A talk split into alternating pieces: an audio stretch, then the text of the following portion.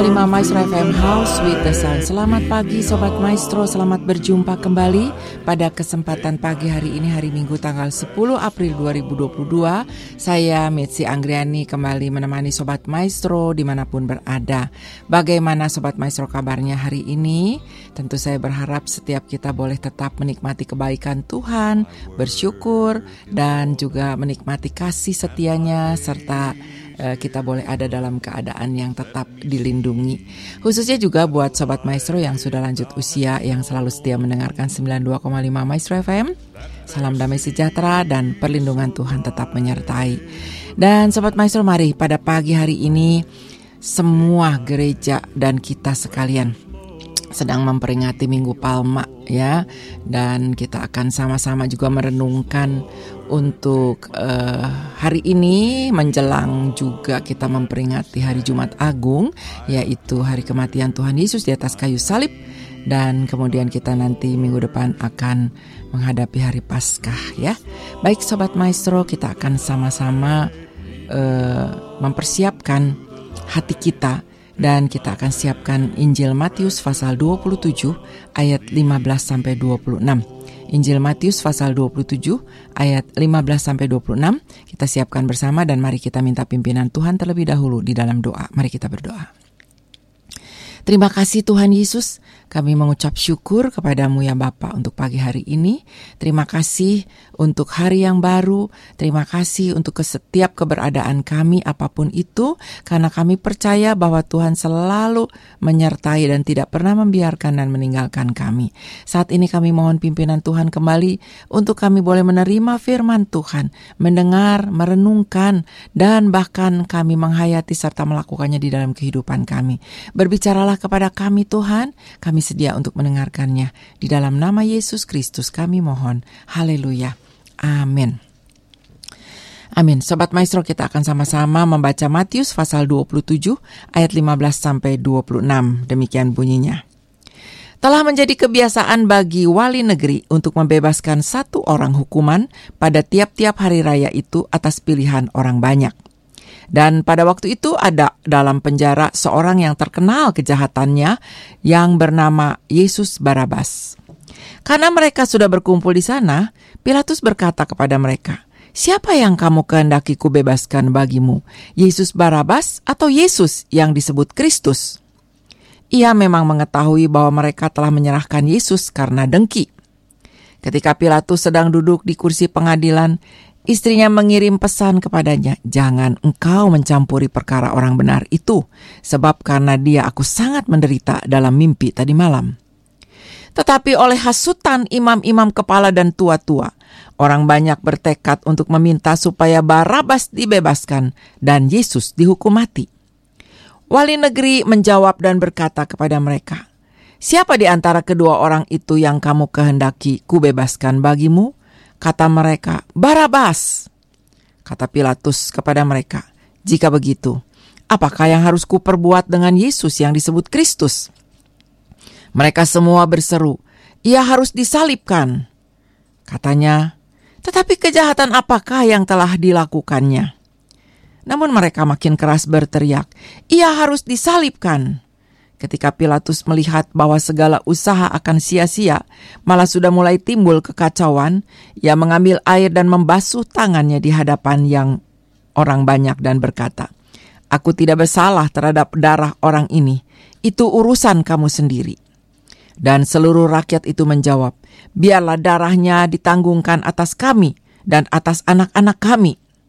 Lalu ia membebaskan Barabas bagi mereka, tetapi Yesus disesahnya lalu diserahkannya untuk disalibkan.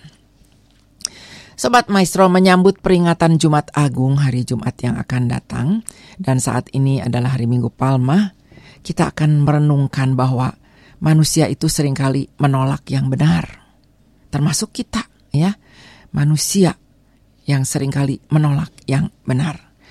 Sobat Maestro, Perikop Alkitab yang kita baca tadi dengan jelas melukiskan kisah eksekusi mati atas diri Yesus. Suatu vonis yang menggambarkan betapa manusia menolak yang benar. Mengapa Sobat Maestro? Karena kedengkian orang banyak mengakibatkan penolakan mereka atas Yesus yang benar itu.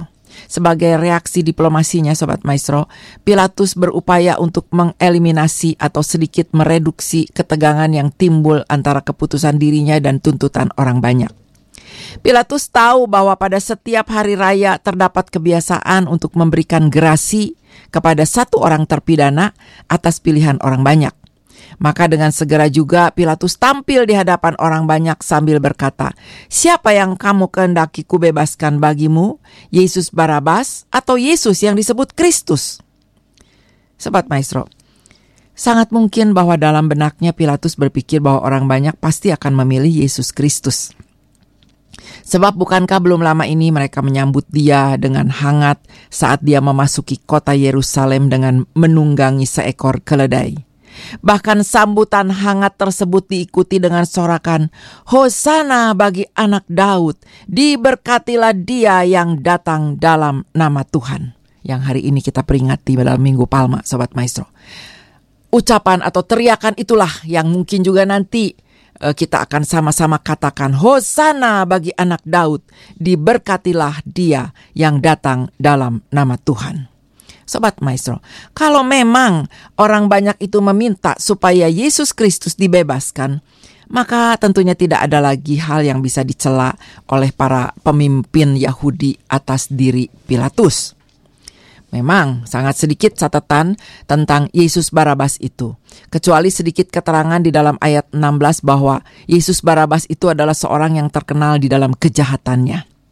Dalam Injil Lukas 23 ayat 19 memberi catatan bahwa Barabas itu dimasukkan ke penjara itu karena suatu pemberontakan yang telah terjadi di kota dan karena pembunuhan. Dan sangat mungkin ia seorang tokoh intelektual di balik pemberontakan dan pembunuhan pada saat itu, sehingga dia dimasukkan ke dalam penjara. Barabas adalah seorang yang sangat berbahaya bagi masyarakat umum saat itu, bahkan menjadi sebuah ancaman bagi kedamaian pemerintahan Romawi.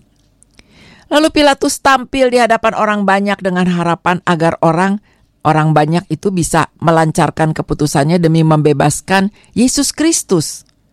Sebuah catatan yang menarik terdapat di dalam Matius 27 ayat 19 yang tadi kita baca. Ketika Pilatus sedang duduk di kursi pengadilan, istrinya mengirim pesan kepadanya, "Jangan engkau mencampuri perkara orang benar itu, sebab karena dia aku sangat menderita dalam mimpi tadi malam." Sobat Maestro sangat mungkin Pilatus dan istrinya itu sudah pernah mendiskusikan gugatan para pemuka Yahudi atas diri Yesus Kristus dalam minggu-minggu itu. Tidak tertutup kemungkinan juga mereka sempat mendengar kisah di luar kota Yerusalem, baik itu tentang Yesus yang membangkitkan Lazarus, melakukan penyembuhan dan juga berbagai tanda-tanda ajaib, termasuk juga kisah Yesus yang menguduskan bait Allah dengan menunggang balikan meja pertukaran uang dan mengusir penjual ternak dalam bait Allah.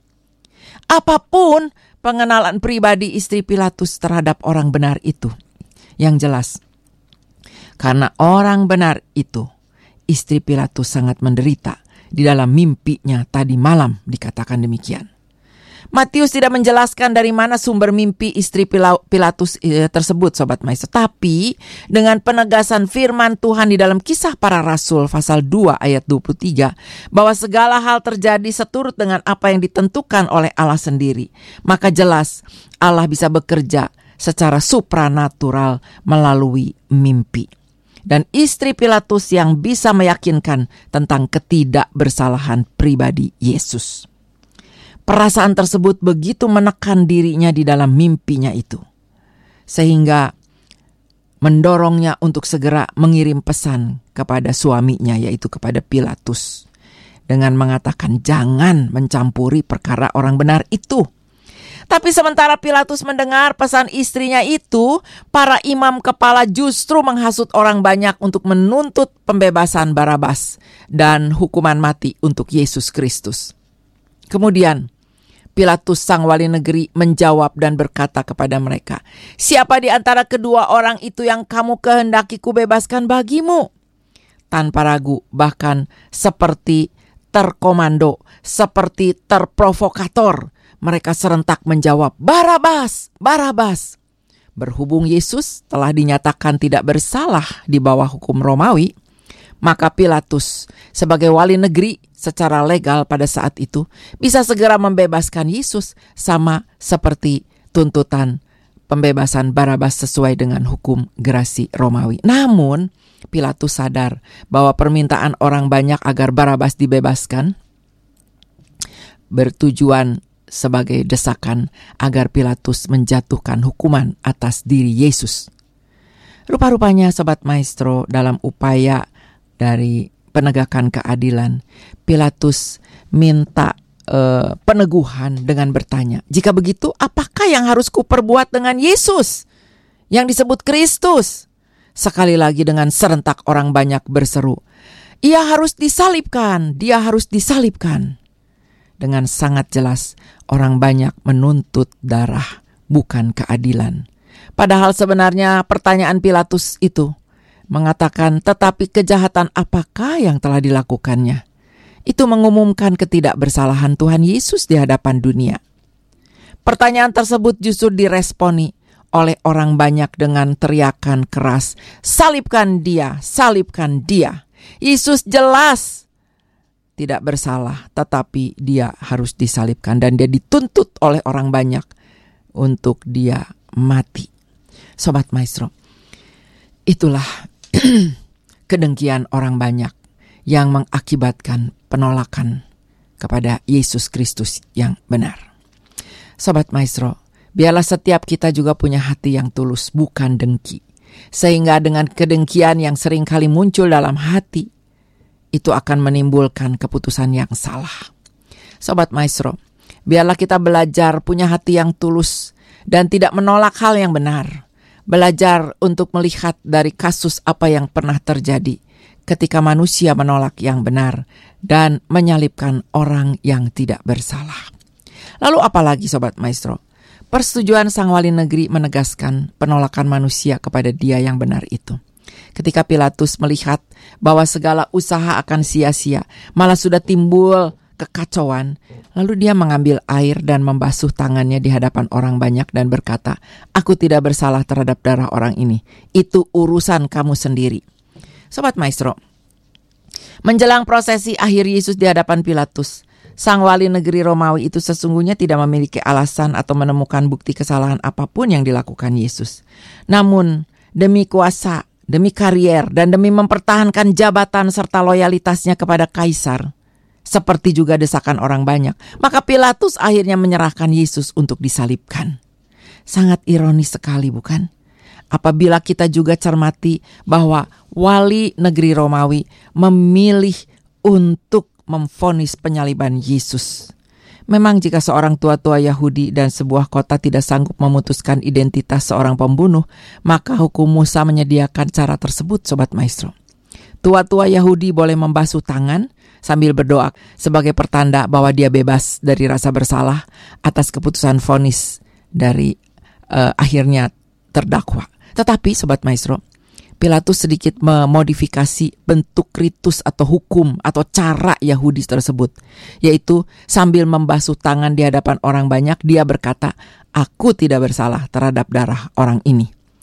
Tanpa diragukan Sobat Maestro dengan nada kesedihan dan kemuakan, Pilatus melanjutkan kalimatnya, "Itu urusan kamu sendiri." Sobat Maestro, Ketika Pilatus memberikan apa yang dituntut orang banyak, maka orang banyak pun memberikan apa yang diminta eh, Pilatus. Dengan kata lain, jika Pilatus meluluskan vonis salib atas diri Yesus, maka mereka rela menerima semua konsekuensinya dengan mengatakan, "Biarlah darahnya ditanggungkan atas kami dan atas anak-anak kami." Demikianlah seluruh rakyat itu menjawab. Sobat Maestro, sudah tentu deklarasi dan ritus pembasuhan tangan Pilatus tersebut tidak mungkin membebaskan kesalahan Pilatus. Bahkan beberapa bulan kemudian menurut catatan di dalam kisah para rasul 5 ayat 28, di hadapan Mahkamah Agung para rasul ditegur bahwa pengajaran mereka hendak menanggungkan darah orang itu atas diri imam besar dan tua-tua. Para imam besar meresponnya, dengan keras kami melarang kamu mengajar dalam nama itu. Namun ternyata kamu telah memenuhi Yerusalem dengan ajaranmu dan kamu hendak menanggungkan darah orang itu kepada kami. dengan adanya penolakan dunia sobat maestro. Kita dengar di sini saat ini. Atas diri orang-orang eh, atas diri orang benar yaitu Yesus Kristus penolakan itu terjadi juga diperkuat dengan persetujuan sang wali negeri Romawi terhadap tuntutan hukuman mati atas diri Yesus, maka Pilatus menyerahkan Yesus kepada orang banyak untuk disalibkan. Sobat Maestro, menjelang peringatan Jumat Agung, kita dibawa pada perenungan bahwa manusia menolak yang benar suatu realitas sobat maestro yang menunjukkan adanya kecenderungan manusia itu untuk menerima yang salah dan dengan kesadaran penuh sambil mengikuti suara mayoritas untuk menolak yang benar. Memang sudah jelas bahwa misi kedatangan Yesus Kristus ke dalam dunia ini adalah untuk mati bagi umat manusia. Tetapi celakalah orang-orang yang telah menyerahkan Yesus Kristus orang yang benar itu untuk dicemooh, untuk disesah dan untuk disalibkan. Sobat Maestro ada sebuah kisah yang nyata yang berjudul Are You Worth Saving? Sebuah pertanyaan Sobat Maestro. Seorang Bischoff Moore mengisahkan pengalaman seorang anak laki-laki yang berenang di sebuah danau. Tiba-tiba kedua kakinya kram sehingga tidak sanggup lagi untuk berenang lebih jauh. Lalu anak itu bergumul dengan uh, hidupnya saat itu sebab dua kali dia hampir tenggelam di air itu. Manakala merasa sudah tidak mampu lagi untuk bertahan hidup, tiba-tiba dia merasakan adanya sepasang lengan yang kuat menggapainya dan membawanya ke tepi danau. Setelah memberikan pertolongan kepada anak laki-laki itu dan menyaksikan anak itu sudah mulai sadar, bahkan sudah bisa duduk, si penyelamat misterius itu bergegas untuk pergi darinya. Tiba-tiba anak laki-laki itu berkata, "Terima kasih banyak, Bapak sudah menyelamatkan nyawa saya." Lalu orang itu menjawab, "Anakku, engkau layak untuk diselamatkan." Sobat Maestro, Bishop Moore ini berkata bahwa dia tidak pernah melupakan kalimat itu karena dirinya lah si anak lelaki yang diselamatkan itu oleh orang yang bahkan tidak sempat dia ketahui namanya. Sobat Maestro, dari kisah pengalaman Bishop Moore ini, sebuah pertanyaan yang baik bagi kita juga sebagai orang yang percaya kepada Yesus Kristus. Apakah saya layak untuk diselamatkan? Sebuah pertanyaan dalam sebuah kisah Bishop Moore yang mengatakan, Am I worth for saving? Sobat Maestro, Allah di dalam Yesus Kristus telah membuat suatu investasi besar di dalam hidup dan kehidupan setiap Sobat Maestro dan saya. Dan tentunya dia pun berhak untuk mengharapkan hasil dari investasinya atas diri Sobat Maestro dan saya hari ini. Sobat Maestro, dalam Minggu Palma hari ini. Kita akan bersama-sama mengucapkan kata-kata yang pernah diucapkan oleh orang banyak. Hosana bagi anak Daud, diberkatilah dia yang datang dalam nama Tuhan. Sambil mungkin kita melambaikan daun palma. Tetapi Sobat Maestro, apakah itu akan terus bergema?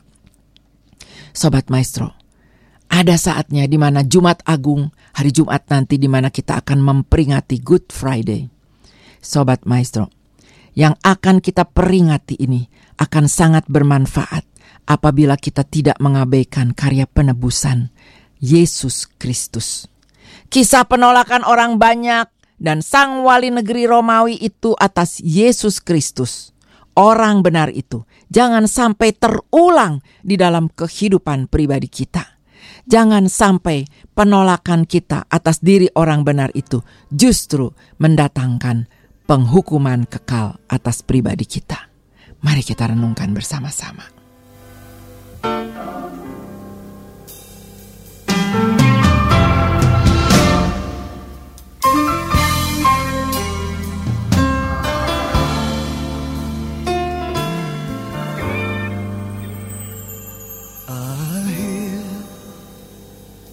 My Savior say, Thy strength indeed is small, child of weakness, watch and pray, find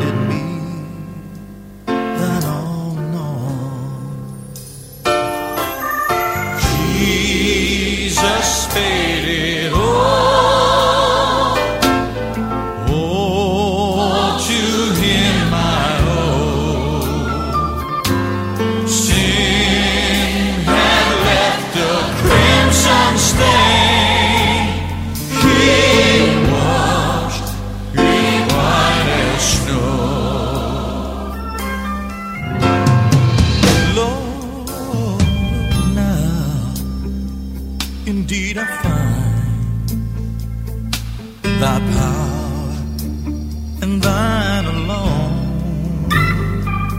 It can change, Ya, Sobat Maestro, biarlah setiap kita tidak menjadi manusia yang menolak yang benar.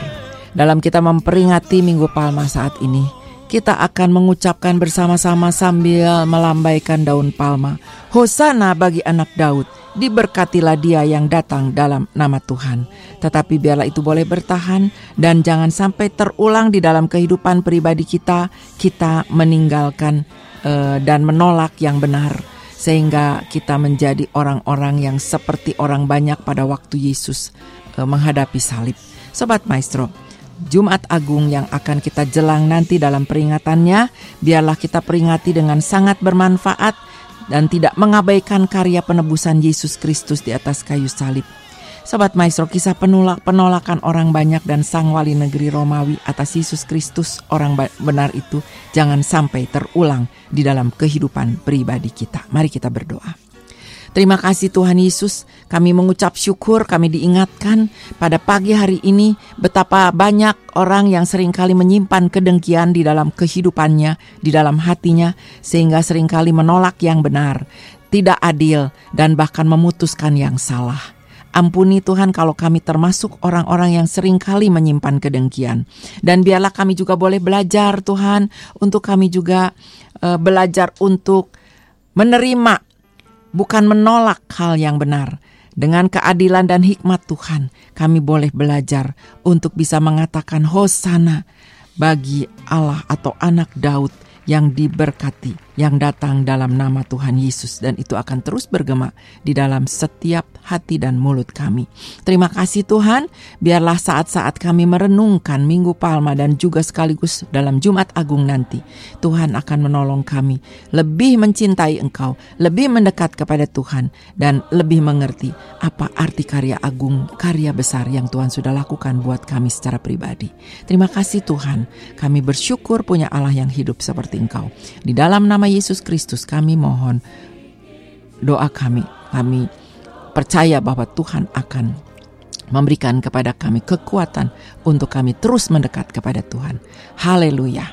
Amin. Amin. Sobat Maestro, saya percaya Tuhan sudah memberkati setiap kita sekalian dan Tuhan akan menolong kita, memampukan kita untuk berjalan melalui setiap jalan kehidupan kita bersama dengan Tuhan dan tidak menolak yang benar. Tuhan memberkati kita semua dan saya Misi Anggriani dari Geraha Maestro Kaca Piring 12 Bandung akan segera undur diri. Tuhan memberkati kita semua Sobat Maestro Shalom, damai sejahtera Tuhan beserta dengan kita sekalian.